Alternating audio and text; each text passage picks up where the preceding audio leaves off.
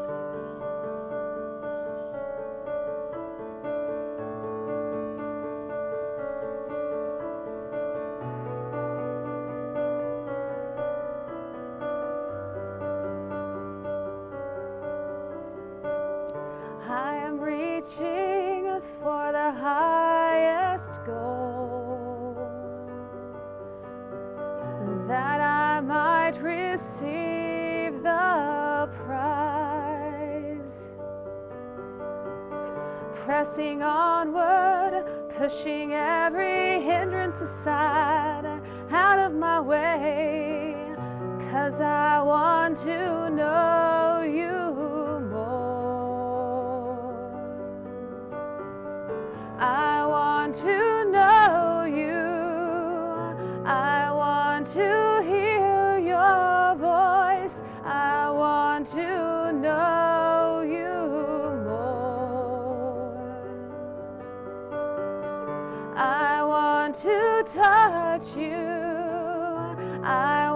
to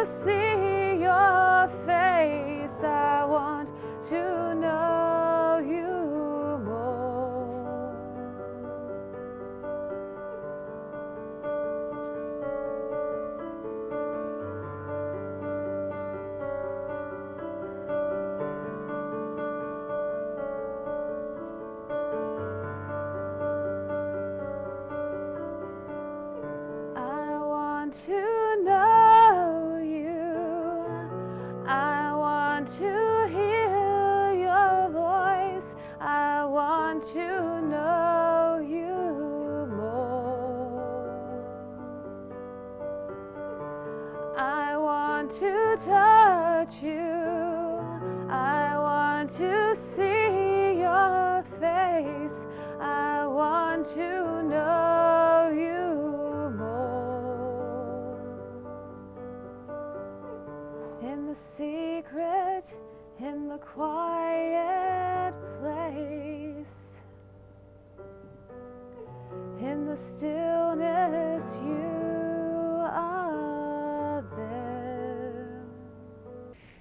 The Lord is my light and my salvation. Whom shall I fear? The Lord is the stronghold of my life. Of whom shall I be afraid? Thus the psalmist expresses his confidence in the abiding presence of God. And so we gather here tonight in this ministry in that same confidence. My name is Hal Brady, and I want to welcome you to this ministry. I'm so pleased you've joined me, and I trust that you will be blessed by both the word and the music. Now, would you please hear the reading of God's Word from Revelation 21, beginning at verse 1.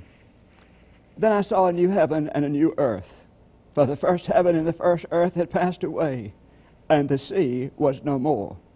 And I saw the holy city, New Jerusalem, coming down out of heaven from God, prepared as a bride adorned for her husband. And I heard a loud voice from the throne saying, See, the home of God is among mortals. He will dwell with them as their God. They will be his peoples, and God himself will be with them. He will wipe every tear from their eyes. Death will be no more. Mourning and crying and pain will be no more, for the first things have passed away. And the one who was seated on the throne said, See, I am making all things new. Also, he said, Write this, for these words are trustworthy and true. Then he said to me, It is done.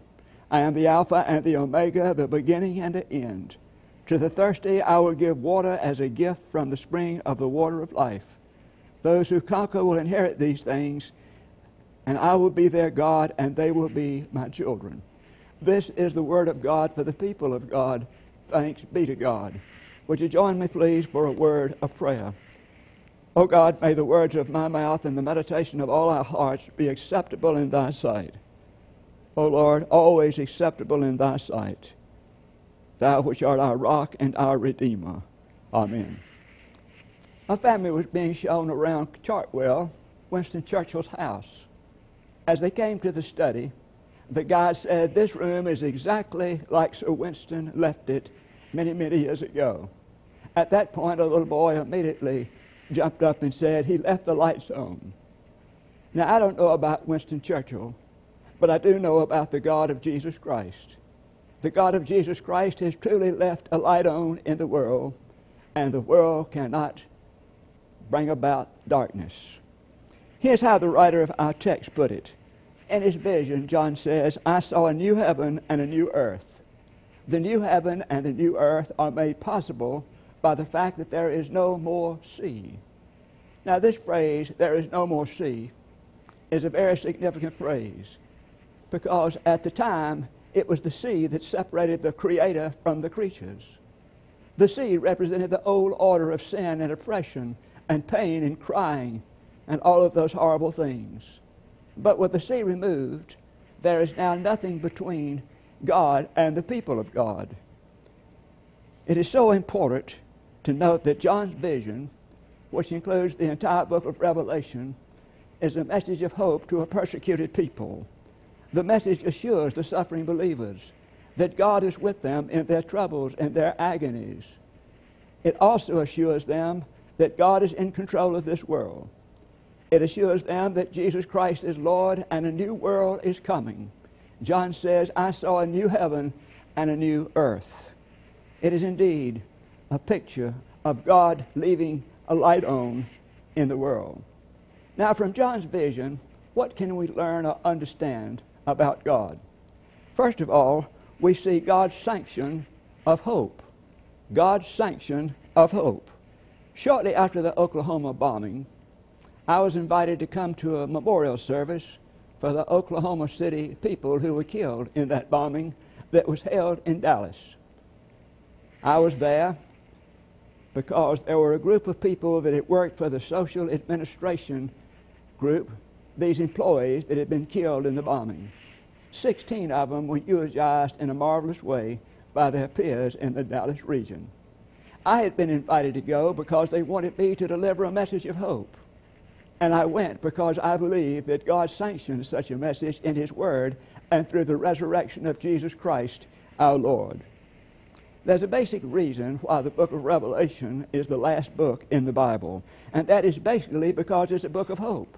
Now, we might be surprised at this point because when we think of the book of Revelation, we think of all the woes that are in it. We remember the plagues and the blood and the judgment and the wrath. So it's somewhat surprising that this book is really a book of hope to a people who are persecuted.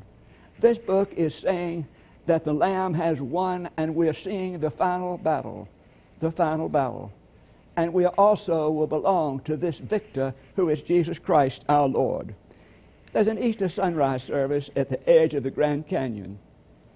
And each Easter sunrise morning, just as they get to that phrase, where the scripture reads, and the angel descended and tore open the tomb, they heave a boulder over the dam. And it begins to go down, and it goes as fast as it can down to the Colorado River. And at the same time that's happening, a 2,000 voice choir burst out singing the Hallelujah chorus. Too dramatic? Not really, if we believe we live in an Easter world where Jesus Christ is the victor, and we do. And we do. So, in the midst of difficult times, characterized by uncertainty and fear, the writer of Revelation asks a question, not only of those ancient people, but of all modern people of God. The question is Do you see what I see? Now, what was it the writer of Revelation saw? He said, I saw the holy city, the New Jerusalem coming down out of heaven. To the people of this world, people who are skeptic, people who are non believers, they seem to think this world is just one big problem going round and round and going nowhere. Life is like that. One big problem going round and round but going nowhere. But the people of God who have seen this vision began to sense the city of God coming down out of heaven to earth, a new Jerusalem breaking in, if you please. And this new city is coming in as it incarnates itself into all of life's issues. So I want you to hear this again. The people of God will always be able to discern a kingdom being let down from heaven. In the midst of difficulties and problems, the people of God will always be able to discern a city being let down from heaven. Many, many years ago, the London Times asked a number of people to write essays on the subject, What's Wrong with the World? G.K. Chesterton, who was a great Christian journalist, gave the best answer. It was short. He said, Dear sir, me, sincerely yours, G.K. Chesterton. Evidently, when G.K. Chesterton identified himself with the wrong of the world, he happened to see a kingdom being let down from heaven. There was a pastor, and is a pastor named Gardner Taylor. He was pastor of the Concord Baptist Church for 52 years. He retired in 1990. Many consider him one of the great preachers of our nation. He said when he was a boy, his father died. And he went to his mother and he said, What are we going to do? And she said, The Lord will make a way. The Lord will make a way. He said his mother was a yet person. He said, There is never a dark so there is never a night so dark that is not connected up with the dawn. And she said, Yet we shall see the morning. So I tell you, when you see Gardner Taylor and his mother, you begin to see people who are seeing the city of heaven being let down from heaven. There's an Old Testament scholar by the name of Martin Buber. Martin Buber was one who studied the Old Testament deeply. He looked at this passage where Moses was asking God his name. He said, What is your name? And God said, I am that I am. Martin Buber spent many years studying that passage, and he finally decided that we had mistranslated that passage. It really should not be, I am that I am, but it should be translated, I shall be there. The name of God shall be there. So we see this New Jerusalem coming down out of heaven. No matter how difficult the circumstances or the situation or the problems, we see this kingdom of God coming down from heaven. Now, recently I've been reading a number of books on a common theme. I've been reading very reputable scholars, and they've been writing the same thing they've all said this if our civilization is to survive, if our civilization is to survive, then we're going to have to start talking with the people of other faiths. We're going to have to see what kind of community we can build out of people of other faiths. And so it was one of the people, R. Kirby Godsey, former president of Mercer, that said these are the things by which we could build the discussion. Remember, we're talking about building a discussion with different faiths. These are the things. Number one, we all have a story. Every faith has a story to tell. Number two, life cannot be defined solely by the boundaries of life and death. Each of the world's faith proclaims that human life has an enduring significance and that our being here serves a higher purpose. Number three, coping with pain and suffering. The problem of evil is at the forefront of all the world's major religions. Fourth, characterized by sacred places, holy moments, and sacred literature. The call of Abraham was a blessing. The baptism of Jesus was a blessing. The enlightenment of Buddha was a blessing. A crippling partisanship that scrambles our faith is number five. All of our faith face, face internal assaults from people of the faith that creates misunderstanding and conflict. And also it embarrasses our faith's witness and integrity.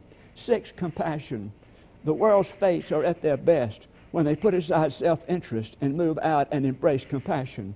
And finally, a pathway of hope. All of our religious faiths offer a pathway of hope, whether you call it salvation, deliverance, redemption, or liberation. Now, These people, I believe, are now seeing that kingdom being let down from heaven into earth. So the first thing we see is God's sanction of hope. And then, secondly, not only that, we see his emphasis on community. His emphasis on community. A little girl said, My father was born in Michigan, my mother was born in Ohio, and I was born in Florida. Isn't it wonderful how we all got together? Jesus said, Where two or three are gathered together in my name, there I am in the midst of them. Two or three suggest community, fellowship. Jesus promises to be with us in community. But I want us to stay with our text. Listen to how this writer talks about things. His vision is of a community, a city. Sometimes we have so many problems with our cities, it's hard for us to understand that God's eternal purposes are wrapped up in being centered in a city. Beloved, life's consummation is not a wilderness or a desert. Life's consummation is a city. This, of course, suggests that salvation is not very meaningful by itself or in isolation. I think it was Archbishop Desmond Tutu that helps us to understand this when he describes an African worldview. And in that worldview, there is a word called Ubuntu. U B U N T U. Ubuntu. This is a word that means becoming a person in the presence of other persons. I am because I belong. Ubuntu means that we all belong to one family, God's family, the family of humankind. We all belong to the same family. Now, I want you to listen to this. This is something very meaningful. Jesus said to them, I give you a new commandment love one another, and everyone you meet as I have loved you. By this love, all will know that you are my disciples. Simon Peter said, Do we have to write this down? Andrew said, Will this be on the next test? James said, Does spelling count? Philip said, Do we have to know it word for word? Matthew said, When do we get out of here? John said, Does this apply to all of us? And Thomas said, I doubt this will work. And Judas said, What does this have to do with real life? And we're told Jesus wept. Jesus wept. The late, great Paul Bear Bryant, who was the great football coach for the University of Alabama, was asked what is the secret of his success as a coach. He said two things. He said, first of all, I create in this team one heart. We are united. We are one. Secondly, he said, the second thing that led to my success was the fact that when we win, it's a team effort. When we lose, it's poor coaching. He's talking about team, fellowship, community, and that's so very important. In the Christian church today, annually, we observe something that we call All Saints Sunday. On All Saints Sunday, we are emphasizing the life and the contributions of those great people who have gone before us and preceded us to the Father's house. We are also trying to emphasize the unbroken fellowship between the church militant and the church triumphant. As the writer of Hebrews put it, we are surrounded by so great a cloud of witnesses. So great a cloud of witnesses. I think the best way to describe this kind of fellowship I'm talking about is to think about the intensive care unit of a hospital when you're in that intensive care unit in a hospital and your family member is somewhere in the intensive care unit or somewhere else, and you're sitting around with all those families, politics doesn't mean a thing. The color of a person's skin doesn't mean a thing. The presence of one's beliefs don't mean anything. What really means something is this is a community suffering together, and in some cases rejoicing together, but it's a community of people who are together. Someone defined the church this way a home of grace, a home for all people, and a home for new life. I want you to mark this down and remember it. One of these days, that will be the definition of this creation, this very creation. Let's keep, them, keep in mind God's emphasis on community. God's emphasis on community. And then, thirdly, we see God's affirmation of the holy. John says, I saw a holy city, a holy city. But sadly, we see what the world has become or is becoming without a sense of holiness. Do you remember John Killinger? He was one of the great pastors of our day. He simply said that the sense of holiness is the tent pole that covers everything else. when he said we lose, when we lose that, when somebody forgets it, there's not much respect anywhere. And you remember the stand up comic Roger Dangerfield. He always says, I don't get no respect. Well, I tell you, when the holiness of God is lost, nobody's going to get any respect. And we see that loss of respect very much in our societal life today. Think about the flippant ways we refer to God. Think about the fact that the value of life is no longer honored. The value of life is so cheap in our time. Think about the fact that humility is on the decline. And think about the fact that our values and morals in this nation are suffering so greatly today. Well, is there any doubt that we're in a crisis of holiness in America today? If holiness does not mean perfection, and it doesn't, what does it mean? Holiness means that we recognize God's claim on our lives. The word holy, when we see it in the scripture, it always means something different, something in some instances set apart. The word that the Bible uses that's most important to ascribe God is the word holy. So God's claim on us is that we be holy as He is holy. We be different as He is different. And then holiness means integrity. I like the story of the young boy that went into the card shop and he said to the clerk, I'd like a card to send to my best girl. And she bound a particular card and she brought it back and it simply read this To the only girl I've ever loved. The fellow said, Wonderful, terrific. He said, I'll take six of them. A little humorous, but not much integrity. Integrity means honesty, it means consistency, it means character. It means wholeness. Holiness means integrity. And then holiness. Holiness means that we share our lives with God as the redeemed. We share our lives with God as the redeemed. This is what it means to be holy being faithful to your wife or husband, being the one who refuses to cheat, being the employee who does the work and doesn't complain, being the neighbor who's actually neighborly, paying your bills, living with faith and hope, living in the world, but not being worldly. Someone said the Christian has three choices in related to the world today. We can reject the world, we can resemble the world, or we can redeem the world. That's God's calling to us as Christian people to redeem the world. Now let me conclude with this. There was a group of American athletes who went to Korea on a work mission. After they had completed the mission, they were preparing to leave. And over time, they had grown very close in friendship with these Koreans. It was a touching moment. And one little girl, on behalf of the host city, came up to them with some flowers and gave the flowers to the athletes. And she said, These flowers will fade and die. But she was having trouble with her English. She said, These flowers will fade and die, but you will smell forever. Isn't that the way it ought to be in terms of the holiness of God? All of us should smell forever, whether we're here, there, or somewhere else, in the holiness of God. So, do you see what I'm talking about? Hope, community, all of these things. These are the things that God is going to bring about.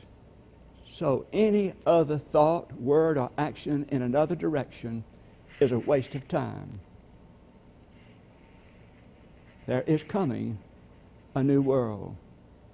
The kingdom is breaking in. God guarantees that in His Word. The light is shining, and the darkness can never overcome it. Let us pray. Lord, we're grateful for this day. We're thankful for the light, the light that has come and continues to come in our lives and all around the world. Help us, O oh God, to be channels of that light. When others look at us, they'll be able to see the eternal light and they'll understand the meaning of life. Thank you again for this time together. Bless all those within the sound of my voice. Watch after them, sustain them, guide them, and direct them. It's in your name. Amen. Thank you again for joining us tonight, and I hope you'll plan to be with us next week at the same time. Good night.